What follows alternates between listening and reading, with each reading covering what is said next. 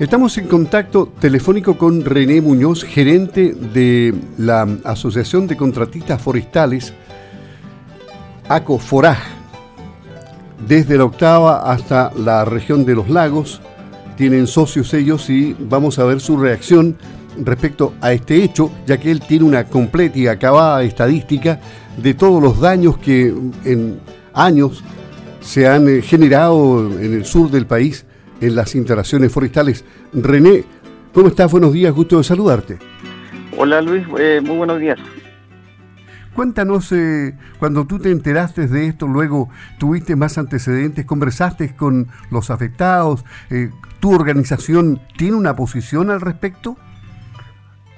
bueno, nosotros tenemos una posición hace ya mucho rato respecto de lo que está ocurriendo en el sur del país, desde el Biobío hasta los, hasta los lagos, eh, porque ya entendemos que esta es una situación, mm, yo diría que casi insostenible para eh, los empresarios forestales, para los trabajadores forestales y para las familias también de los trabajadores y empresarios.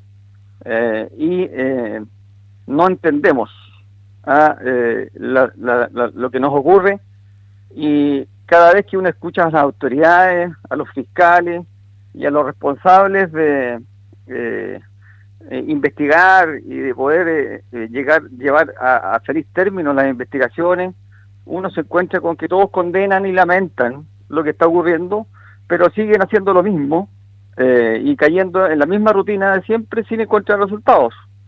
Mira, nosotros tenemos hasta la fecha, en siete años, 233 atentados, de los cuales hay dos, Luis, dos que han sido, en el fondo, eh, se han encontrado los culpables y hoy están cumpliendo condena.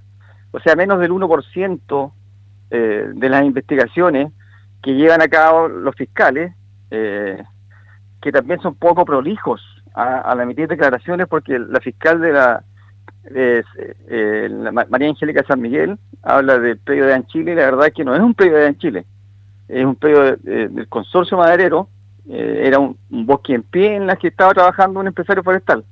Entonces, es todo mal, eh, Luis, no, no avanzamos, eh, las autoridades no tienen la solución, los fiscales investigan de la misma forma siempre, las herramientas son las mismas y estamos llegando siempre a los mismos resultados. No hay culpables, no hay detenidos, no hay procesados, no hay condenados. Esa es nuestra triste realidad y es la triste realidad de los contratistas y los trabajadores forestales. ¿Pero que hay una falla general del Estado? Absolutamente, absolutamente. El Estado no ha, sido capaz de encontrarle eh, la forma de cómo hacer las investigaciones. ¿ah? Con todos los medios tecnológicos que hay hoy día, ¿cómo no vamos a ser capaces de, encontrar a los culpables? O sea, ¿por qué seguimos haciendo lo mismo? veamos una forma de investigar distinta.